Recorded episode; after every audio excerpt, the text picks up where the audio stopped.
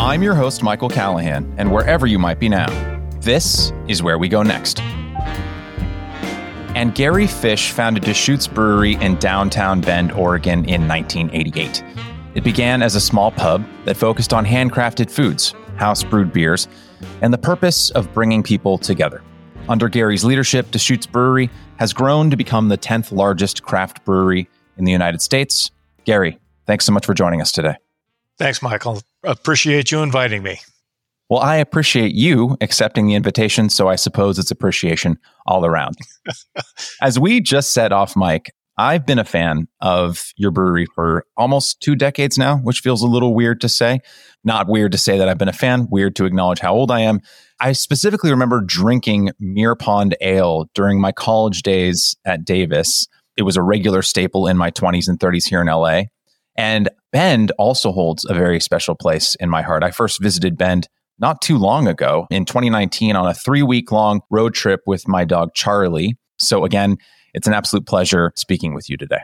Oh, it's my pleasure uh, to be here. And just because we're visiting these kinds of things, this may be a full circle moment for me as well, having grown up and really starting my career in Northern California, trying to get some experience while helping a friend of mine open the Rubicon Brewing Company in Sacramento. Of course, I'm familiar with UC Davis, and my father was involved in the California wine industry in the late 60s and early 70s, and in fact, provided a lot of the motivation to explore the coming renaissance in beer at that time.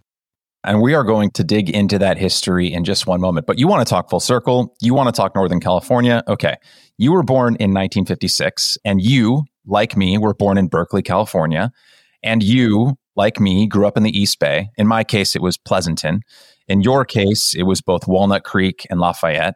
And while it would probably make for more appropriate myth making if your first childhood job was somehow beer related, it was actually washing dishes in a winery themed restaurant in Orinda, California at age 16. So, walk us through what that experience was like, Gary, and what was the prevailing culture around wine in 1970s America? It's fascinating. You know, the culture of wine at that time was typically a liquid that came in a gallon jug, usually with the words Chablis and Burgundy on the label. And then there were a handful of foreign entrance into the marketplace that not many people knew or could understand or even pronounce, in fact, at that time. And because of some intrepid entrepreneurs who were making high quality varietal wines in Northern California, entered a contest in Paris and took home the grand prize. And that kind of gave license to consumers to want to know more about these wines. And not only could they read the label, but it had the wine variety. There was a winemaker down the street that you could actually speak with and talk about what it is about this wine that makes it special. My first job at 16 years old in a restaurant in Orinda, Orinda, you'll know, is a very upscale community. And this was a winery themed restaurant that even for them, if you asked for a carafe of the house wine in 1974, you would likely get something that was poured out of a gallon jug that had the word Gallo on the label. And the whole revolution hadn't really begun, but it was beginning and in earnest. It seems to me like wine in the 60s and 70s was looked at as either a total elitist operation where you don't know how to pronounce the names on the wine bottles and Europeans are turning their noses up at Californians, either that or, like you're saying, they're drinking it out of gallon jugs. But it seems like the journey for brewers like yourself in the 80s and 90s and beyond was trying to introduce beer drinkers to more complex types of beer in a period when I suppose the gallo of beer, so to speak, without naming names, was kind of the most popular thing that all Americans drank. My dad told me when he was in his 20s in the 1970s, he's six years older than you. There were like three beers on tap at every single bar you went to, and it was basically Budweiser, Coors, and maybe Michelob or something. My background's the restaurant business. That's kind of how we got into this business. But in my early career, you're right. I mean, there was one, two, maybe three tap handles. And I remember working in a bar that had four. It was Bud, Michelob, Coors Light, Miller Lite. And I can't tell you how many times I took on the challenge of offering up a blind tasting to a customer who knew that he could tell the difference. And at that time, there was no bigger difference than the difference between the flavor of Coors Light and the flavor of Michelob. Yeah. And I was 100% winning every time because they couldn't even tell the difference. The point is, is that there was a single flavor theme for the beers that were being produced. And variety did not exist except for on the very rare occasion when you may find a bottle of Guinness export. Right. All the beers that were outside of that main four that you talked about were foreign. Yeah, exactly. And nobody really understood them. I mean, it's the same script that related to wine when the American consumer kind of discovered high quality varietal wines made in America. So from 16 until 31, when you founded Deschutes, you were working in the restaurant industry, either in California or Utah. I made my 50th anniversary working in restaurants this year. It's one of those things that gets in your blood. How did you make that transition from working strictly in restaurants to working in the brewery? The reality is, my father had a business back in the days of tax shelters where they put together partnerships that owned and operated agricultural properties in California, most of which were or became vineyards. So he was used to a business model where you had to purchase the land, plant the vineyard, a very high cost per acre to plant with the trellises and everything else. And then you wait five plus years before you get any real meaningful production. And then you make the wine, you allow it to ferment and age, and then you put it in a bottle and send it to market through a distributor that usually wanted 90 to 120 days of credit terms.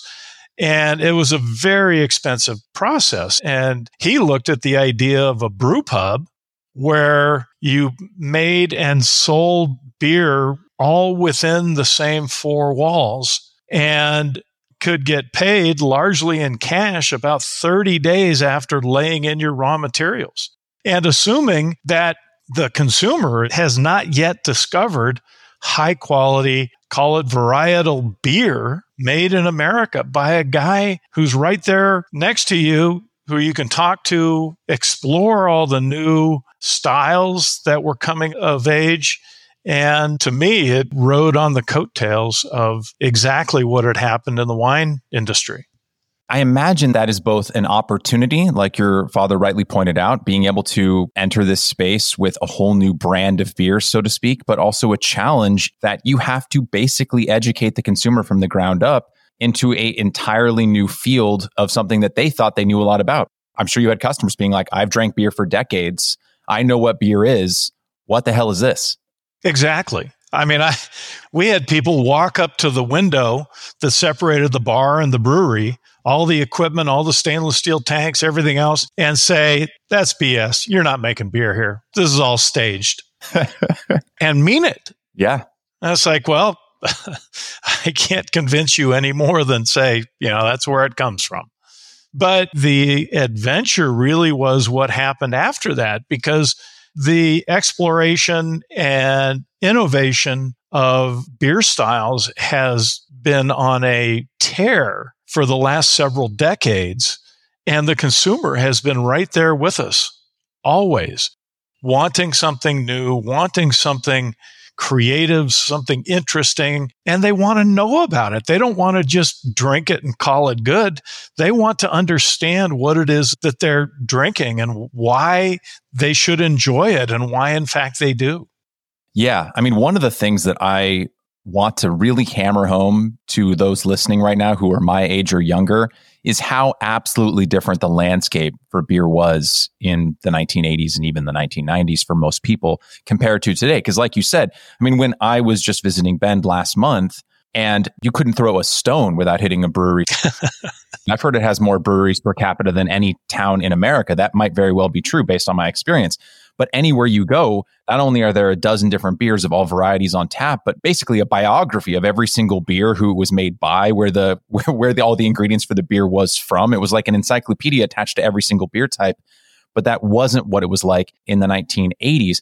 You had a really pivotal opportunity right before you opened Deschutes, and that a friend of yours was opening a brew pub in Sacramento. And I don't know if you meant this literally or not, but you basically said you hired yourself out for free to work for him just so you could have the opportunity to learn from what he was doing right, where he messed up, so you could use that as a way to learn before you started Deschutes. Yeah, when Ed Brown was developing the Rubicon Brewing Company in Sacramento, Ed's father and my father had been business partners. So I had known Ed. We'd, for all intents and purposes, grown up together. And Ed didn't know much more about the restaurant business than he did the beer business. And my father and I were looking at the opportunity to get into this business. And I had sold the partnership I had in a restaurant in Salt Lake City. And we had committed to finding a place to develop a business like this. I offered myself to Ed, and I didn't want any money for it because I wanted to learn about the business and basically see what mistakes he made. So I was moving from Salt Lake City, where my wife was, to the Bay Area, where my parents were, to Sacramento, where we were working on the development of the Rubicon Brewing Company, to basically all over Northern California looking for a place to locate this business. It was an interesting challenge. I was looking from, you know, the San Francisco Peninsula to Lake Tahoe and from basically Santa Barbara to the Oregon border. Wow. Oh, by the way, without really any luck at all.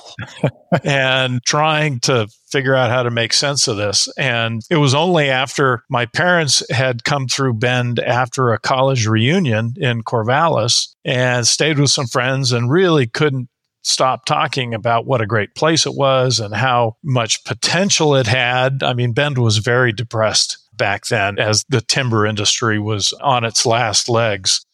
And we looked around and basically for all the wrong answers that we were getting everywhere else we looked, we were getting right answers. I mean, the city fathers, the city administrators, the liquor control agencies, everybody had the same response. Sounds great. I'll be your first customer. That was very different than what we discovered looking around Northern California. Well, you know, as a native of California myself, it's interesting to hear how little things have changed when it comes to the business environment here in the state.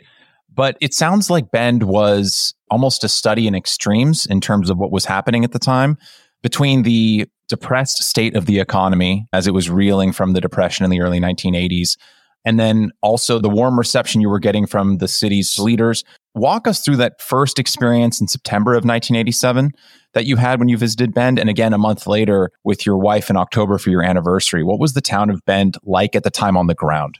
Well, we had come up, my father and I had come to Bend to really just do an exploratory visit. And we talked to everybody we could think of to talk to. Like I said, the city planners, the police, the developers, everyone that we could think of. We didn't care. We wanted to talk to people and get some perspective to understand whether or not this could make sense. And because Bend was coming out of this terrible depression, really, the pricing was incredible. And I think sometimes it's good not to know the things you don't know. And I think that's really where we were at. And we checked every box we could think of and we made the decision. We found a building that we could afford to purchase rather than just lease in California. And we were off and running, not knowing what we didn't know. and, you know, Bend was depressed. We didn't think that was going to be a horrible thing because we thought Bend had a, a real future. You know, it was converting its economy from timber to recreation and tourism we thought that fit very well with us. We were able to locate a building in the middle of downtown. Now, admittedly, it was pretty depressed back then. Probably a third of the storefronts were boarded up. I mean, you can't even imagine that looking at the town today. But we made the decision, thank goodness, to take the building in the downtown core because we thought that we wanted Bend to take a form of ownership in this business and be the community gathering place. But it was still depressed. And, you know, I've joked many times, but it's not much of a joke that the only reason people came out to see us in those days was to watch us fail. It's kind of like watching a car wreck in slow motion. But we persevered, we held up, we kept going, and eventually the numbers started to improve. I was no longer sitting with my bookkeeper every morning deciding which bills to pay and which ones we could put off until some later time. And we were off and running. We didn't really know. We had an opportunity to sell a few kegs to a distributor in Portland because some tavern owners had been through Bend on holiday and had liked the beer and wanted to pour it in their taverns. We didn't have the ability to understand the difference or what that meant for us but we had the beer, we needed the money. And so we put our first pallet of kegs on the back of a load of recycled cardboard heading for Portland. And we were in the manufacturing business and we had no idea. And eventually it just grew. We never sold any beer. People just came and bought it. And the numbers got bigger and we added on to the building and we had this operation. We rented a building across the street behind us and we put a cooler in there and we were loading semi trucks in the middle of downtown city streets and having no idea that wasn't really, really legal. And when we started getting letters from the city about that practice, we realized that either we had to get serious and grow or we were going to have trouble shrinking back to being just a restaurant operation. So we grew again, not knowing what we didn't know. I mean, I tried tried to research everything I could, but really there weren't a lot of educated brewers. We sent a couple of brewers to brewing school in Chicago. That helped, but even that course didn't give them the knowledge that real experience would have. And we kept going, making mistakes and fixing them but that, that was our MO at the time. There is so much power in ignorance when you're first starting something out. That was a, a lesson that was hammered into me in film school years ago about how oftentimes the folks who are the most brash and successful and experiment boldly are the ones who don't know that they quote unquote shouldn't do what they're doing because they don't know they shouldn't do it. It's just interesting to track Deschutes Brewery's history all the way through what you were saying, where it, you, you, were literally getting letters from the city of Bend that you were causing traffic with your semi trucks because of your popularity. Where only years prior, you literally couldn't get loans from banks because they couldn't wrap their minds around the idea of a brew pub because they wouldn't give loans to restaurants, but they didn't understand that it was a restaurant and a brewery. And it's just interesting tracking how quickly you went from not being able to get a loan from a bank to getting letters from the city because of how successful you were. Absolutely. That meeting with the bank that you referred to is still is one that just makes me chuckle we went in to, to sit with them. And of course, I couldn't have gotten a meeting with the banker myself without my father sitting next to me, you know. And, and Bend, like I said, was very depressed. So he was adamant they don't loan money to restaurants. It's like, okay, but this isn't a normal restaurant. We're actually manufacturing beer and selling. Well, we don't know anything about beer or breweries or anything else but it's a model that you're familiar with because it's in a restaurant. Yeah, but we don't loan money to restaurants. And we went back and forth for probably half an hour before we finally said, okay, thanks for your time. We'll find something else to do. And eventually we actually did find a bank that would work with us. And that was fortuitous. And we ended up with a very long, healthy relationship with them as a result. I want to take a step back here and talk a little bit about the history of Bend because Deschutes Brewing is where all the brewing operations really take place now. It's now located across the river from a shopping plaza in Bend, which is called the Old Mill District. It's named as such because it used to be home to a lumber mill, a literal lumber mill. Starting in 1916, there were these two huge lumber employers who were responsible for most of the economy and population of Bend, Oregon for over 60 years. At their peak, I think these two pine mills, uh, which were the biggest in the world at the time, combined were employing 4,000 people, which doesn't sound like much in a city like Bend today, which has over 100,000 people. But at the time in the 1930s and 40s, it was only 9,000 people. That's including children. So by 1988, when you founded Deschutes Brewery and Public House, which was initially just a, a, small brew pub, like you said, in downtown Bend, the population had increased to about 20,000 people and the timber industry had all but disappeared.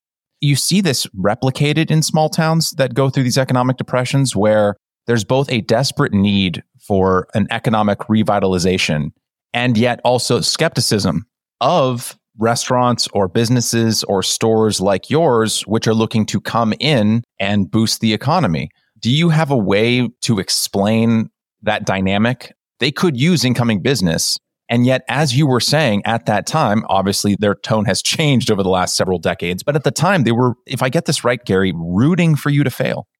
Well, that's that's my interpretation of it because it has a little bit more of a theatrical lean. But you know, people would come in, and, and, we had this happen all the time. You know, Bend was a very blue collar place, but they come in and sit at the bar and ask for Hamm's in a can.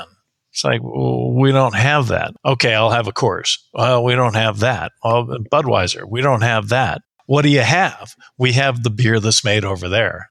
Okay, well, give me the lightest beer you've got.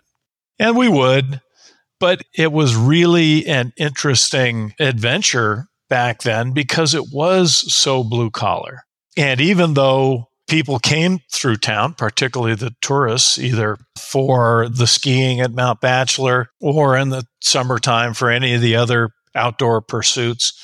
And all we wanted to get them to do was come in and try the beer and maybe have a burger or something so that we could continue this enterprise. But it was an education process. And I think anybody in any industry that's had as part of their charter educating the consumer will tell you it's a very difficult, slow, arduous process to educate a consumer about something that they just don't relate to.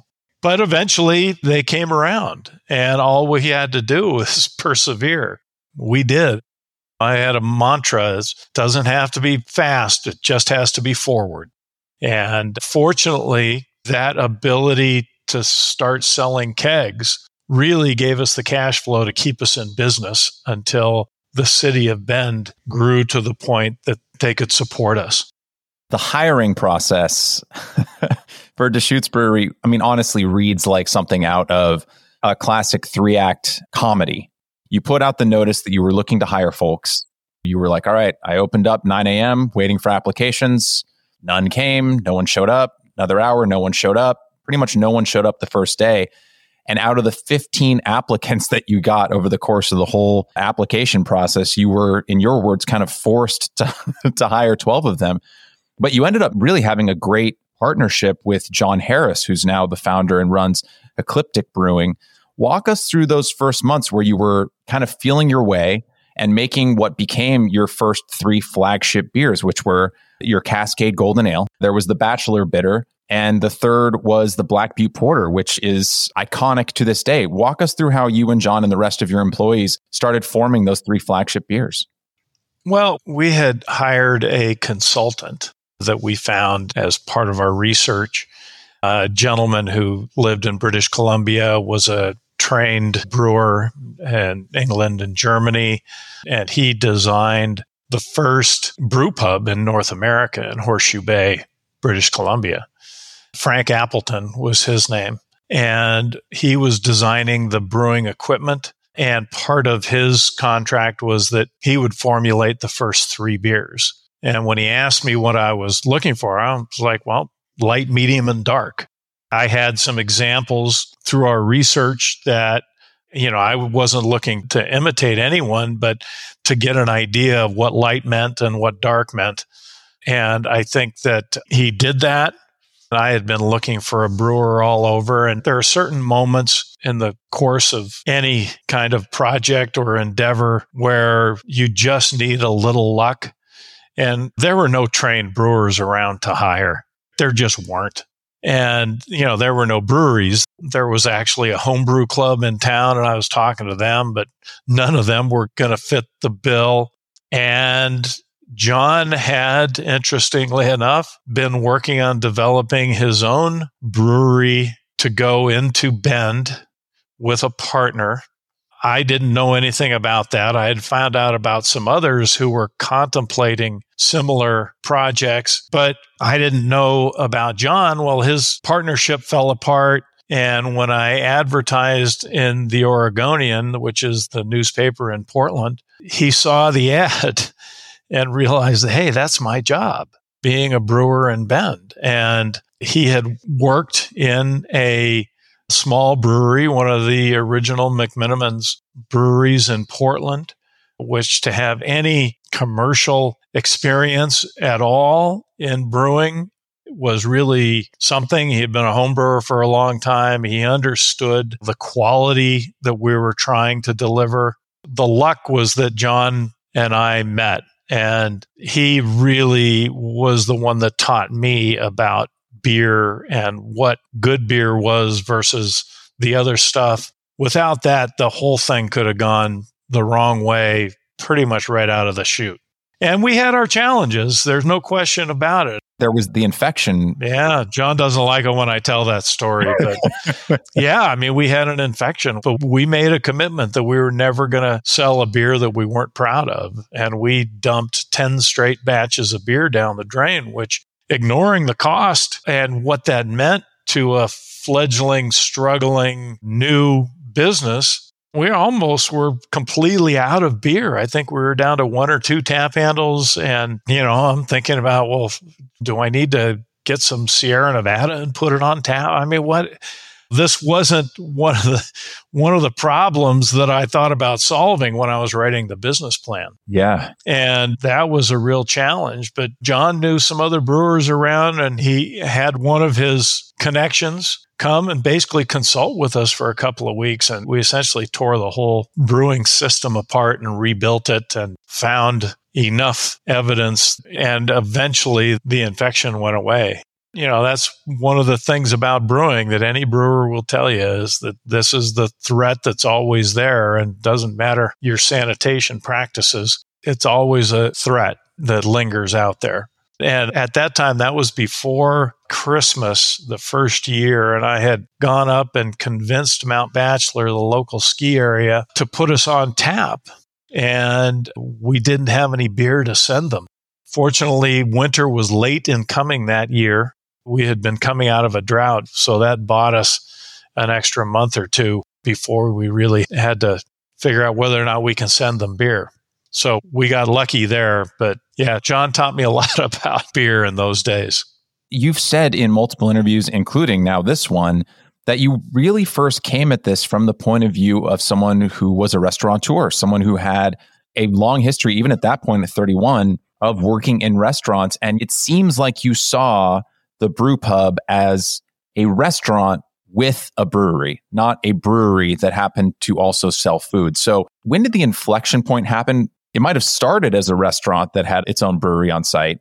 Now we're a brewery that is also just happening to sell food. When did you have that realization that it had become something bigger and something different than you had originally conceived it as? There were several stages to that to answer your question.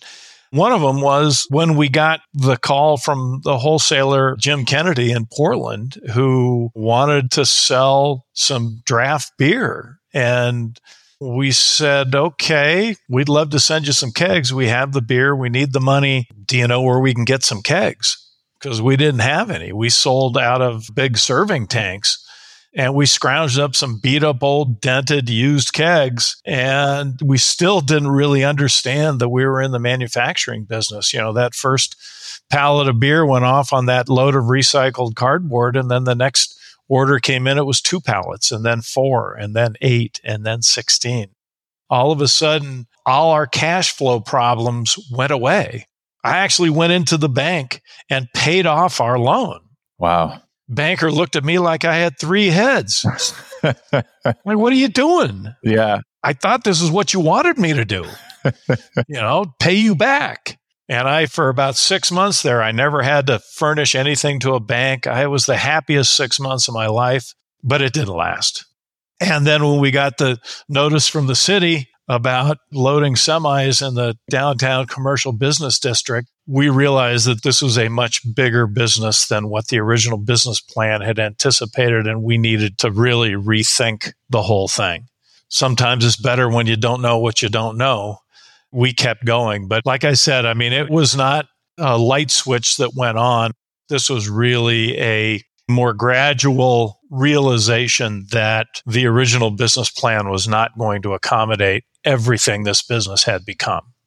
And I'm glad we laid the groundwork here for the history of Deschutes Brewery, your own story as it relates to the founding of the brewery.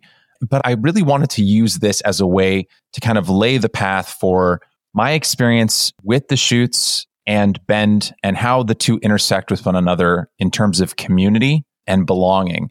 There was this quote you had from a documentary where you said, quote, I don't know that I've influenced or we've influenced Bend as much as Bend has influenced us, end quote. This word that I'm about to say has become almost meaningless due to the way that it's been kind of co opted by various marketing campaigns. But what does the word community as it relates to the brewing business mean to you and as it relates to Deschutes? You know, just stripped down, separated from the easy sloganeering. What does community look like to you? To me is not that hard to answer. And our original business plan actually did anticipate a lot of what was to come that way because we were looking to, without really knowing the details, to create a more European tavern model. Call it the British pub, call it what you like. We really wanted to create a community gathering place. And we really wanted the community to take a form of ownership in our business. We were the first brewery. There had never been a brewery in Bend before. We wanted Bend to really embrace us and this community gathering place we were creating. And we believed that in order for us to be successful, that was a fundamental part of our business plan. We knew that we would need to get involved in the community we would donate beer to certain events, but then I started getting involved with community projects. It's kind of weird. I, have ended up running just about every organization I've become, I, I, got involved with. But, you know, I was president of the Bend Downtowners. I was board chair of the Chamber of Commerce, the Rotary Club, on and on and on. I saw that as my job and my primary function as being the face and the personality of that community gathering place. And we wanted to invite people in, and that's what I did.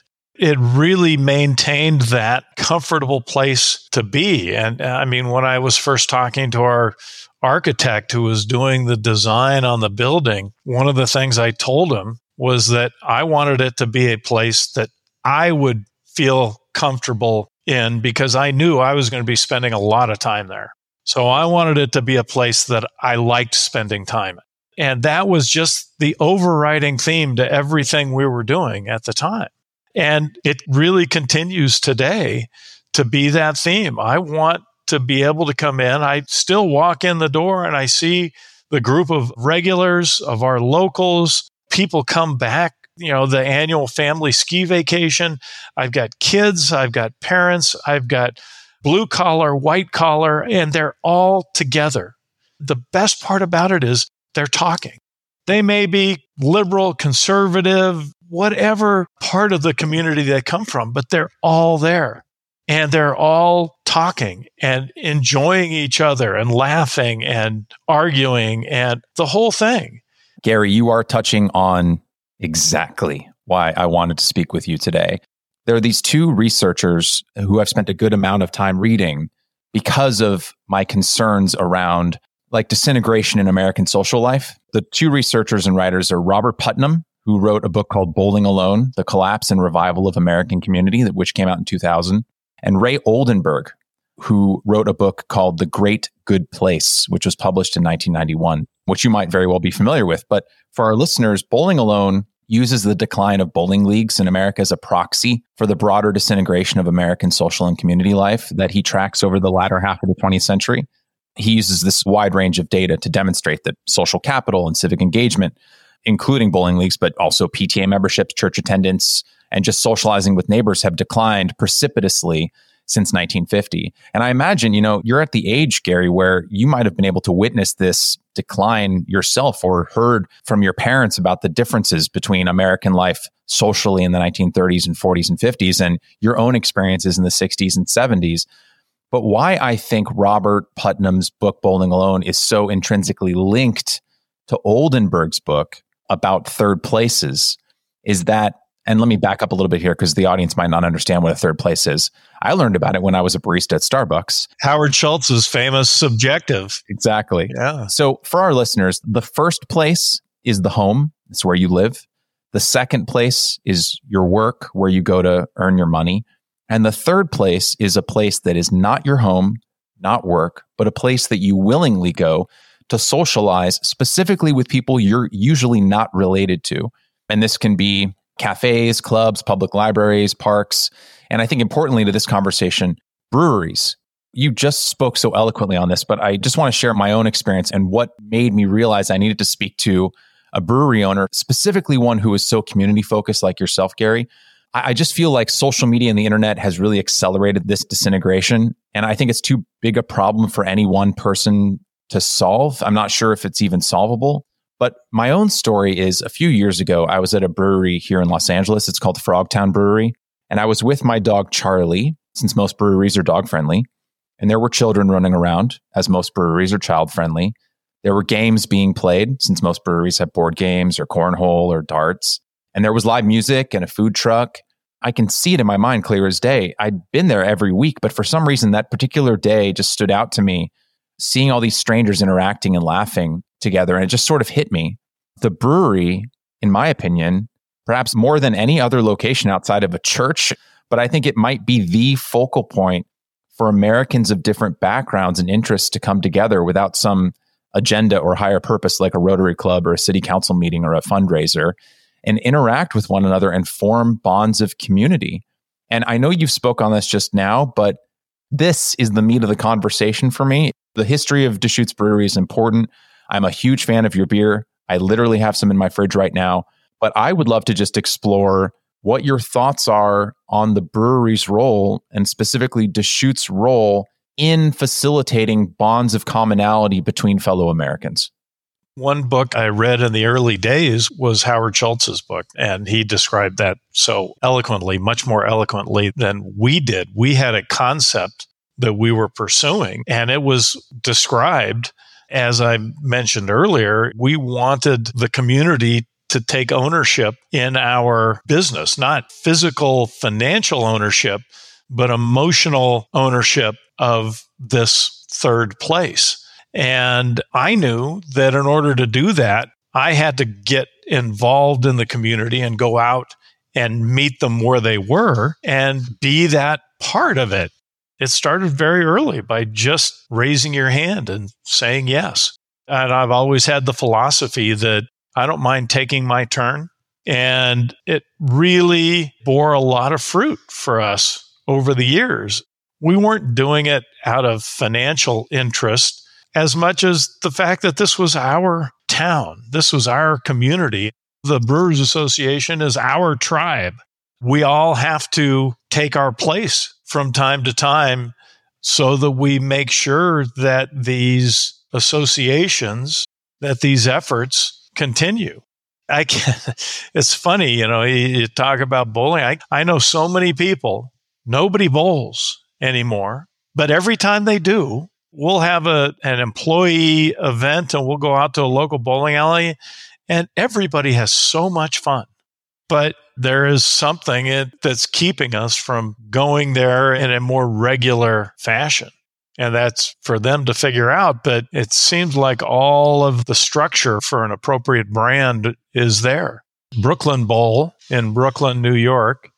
Now there's a big one in Las Vegas and they're all over the way. I mean, it's a wonderful thing, but it's a more modern take on the bowling alley and it's got good barbecue. It's got live music. It's got neon lights and all kinds of stuff. And it's jam packed all the time. So maybe there's still hope for bowling yet. if you want change, step into the breach. Somebody's got to make it. And we can't sit there and wait for someone else to do it. We have to do it. And I've described Bend many times as the most community involved community I've ever seen.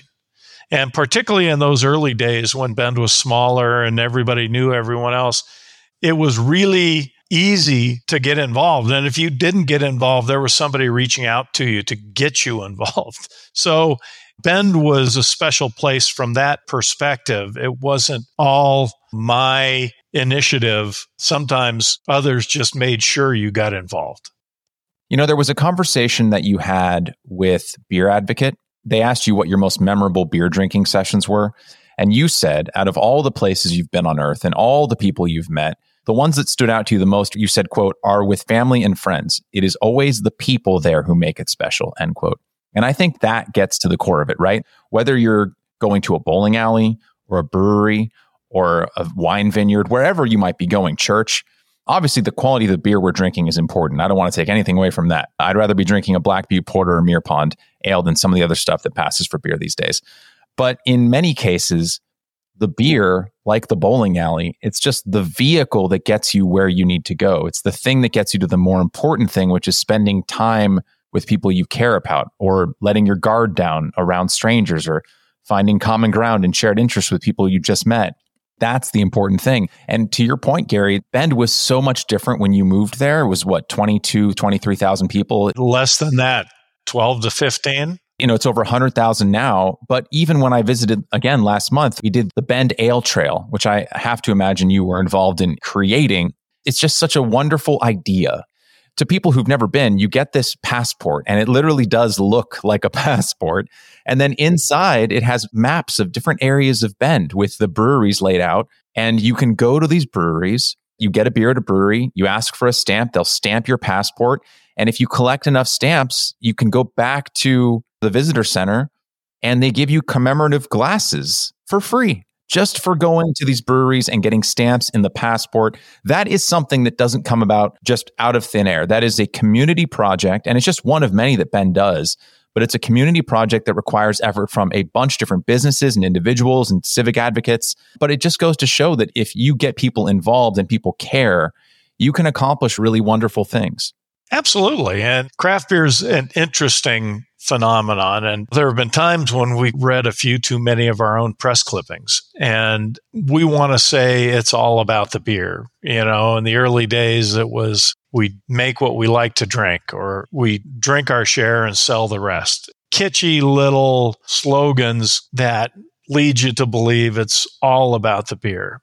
It's not about the beer. It's never been about the beer. It's been about the people. It's the people who make the beer. It's the people who drink the beer. It's the people who provide all the other support functions. And really, it's that image of the tavern we've worked hard to change from a dark, dingy, windowless place where old men are hunched over their drinks to a place that's bright and lively and fun and has, you know, where the parents can sit and talk like adults and have a beer, and the kids can sit with them and make a mess and have a great time by themselves with food that was made just for them. It's great when that din grows and everything is really humming. And I think that's what we should be doing all the time.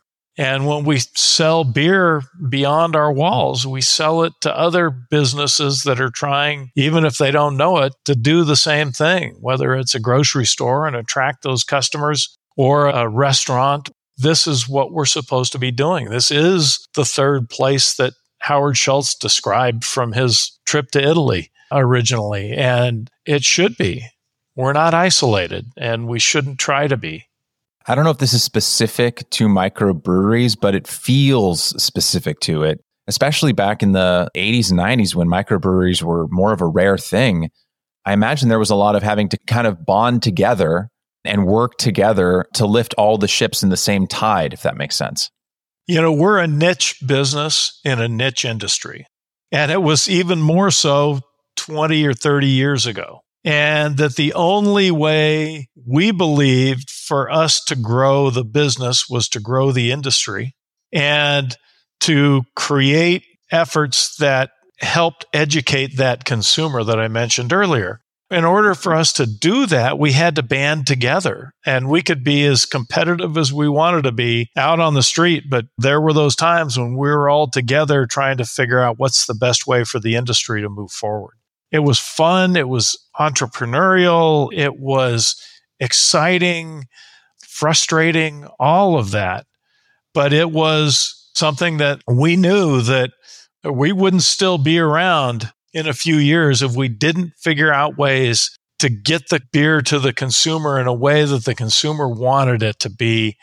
And just saying it was good, saying it was new, wasn't going to get it done. We needed to have other ways to demonstrate that for that consumer over and over and over again. I mean, it was kind of the same way we built Black Butte Porter, you know, that original customer, whether it was a beer festival or wherever it was, they'd come and ask, Give me your lightest beer. And I say, Okay, here, but try this one first.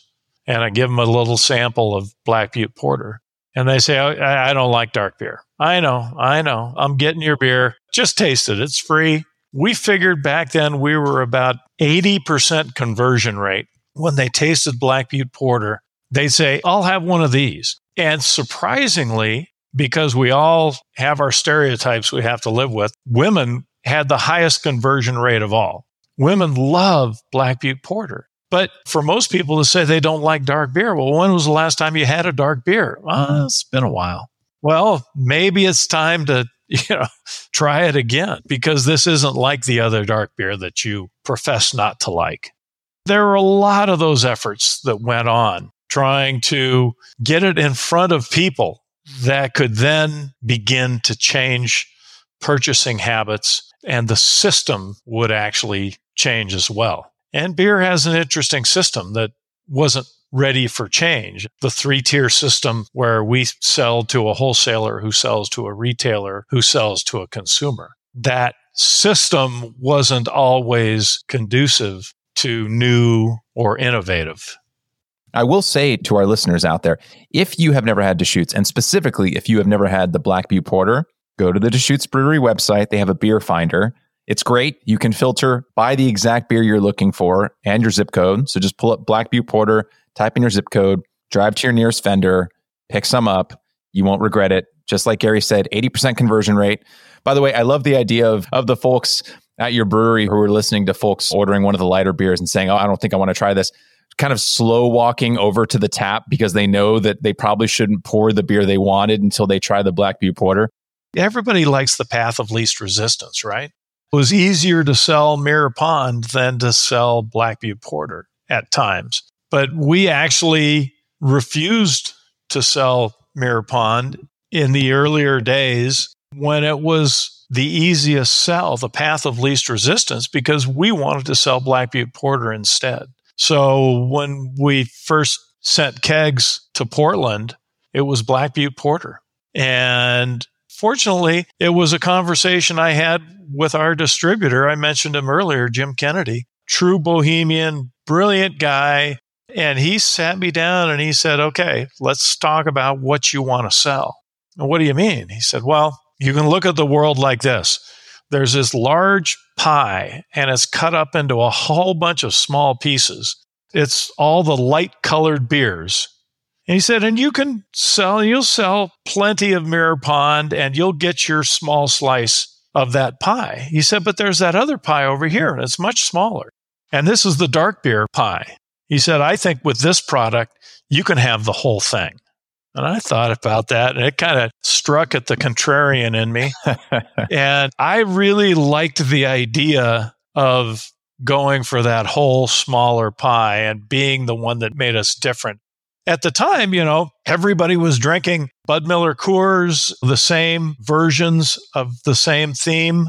And I knew that we weren't going to ever be able to make Bud Light the same way that Anheuser-Busch could. I mean, and competing for that customer just didn't make any sense to me at all. We wanted to have products that were as far away from that as possible so that you could draw that distinction and understand that there was something different out there. And that was really a business philosophy we carried for many, many years until the consumer now is much more accepting. And in fact, there are a whole bunch of breweries making a living selling light lagers that are craft breweries. So it was simply our way of saying, hey, we're different. We look different. We taste different. And you cannot compare us to those other products when we have that distinct differentiation. Yeah, I love the boldness of that stance. You know, the idea that the fashionable thing to do is wear a blue shirt, maybe wear a slightly different shade of blue so you blend in with all the other blue shirted people, but you instead decide, I'm going to wear the red shirt. You know, everyone might not like the shirt I'm wearing, but at least people are going to remember me at the party. So, final question, Gary, and I've really enjoyed the time you've spent with us today. Decades into the future, when you're being remembered, what would you hope that you'd be remembered as, along with, of course, running Deschutes Brewery? What would you hope your legacy to be?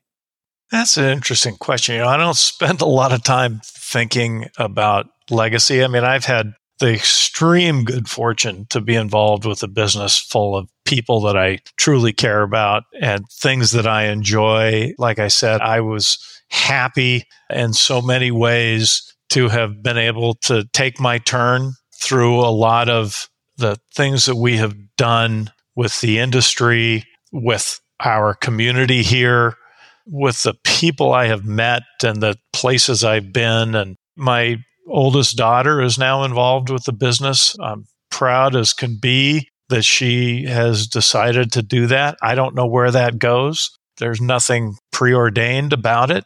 So I'm happy to still be involved in what little way that I am. And I think the last chapter is far from written. I'm so glad we got a chance to speak, Gary, because Deschutes represents for me more than just beer. You know, I've watched probably a dozen interviews now, whether it's of you or employees of Deschutes Brewery. And when I've been on tours at the Deschutes Brewery in Bend, whether for my friend's bachelor party or recently with my fiance, the warmth of the employees is so palpable. You know, the passion, not just for sharing their love of beer and the process of making it, but their love of working at Deschutes. I'm a freelancer. I've worked at dozens of different companies over the course of my life, and I can tell within seconds whether someone working in a company actually likes being there. And every single employee at Deschutes that I've ever interacted with, I can tell that it's not just that they like the paycheck, but they like the mission of Deschutes Brewery. It comes through when I'm talking with you. And so I just want to say thank you, not just for the delicious beer, but also for the involvement you've had with the community of Bend and especially for your time with us today. Thank you, Michael. It is my immense pleasure.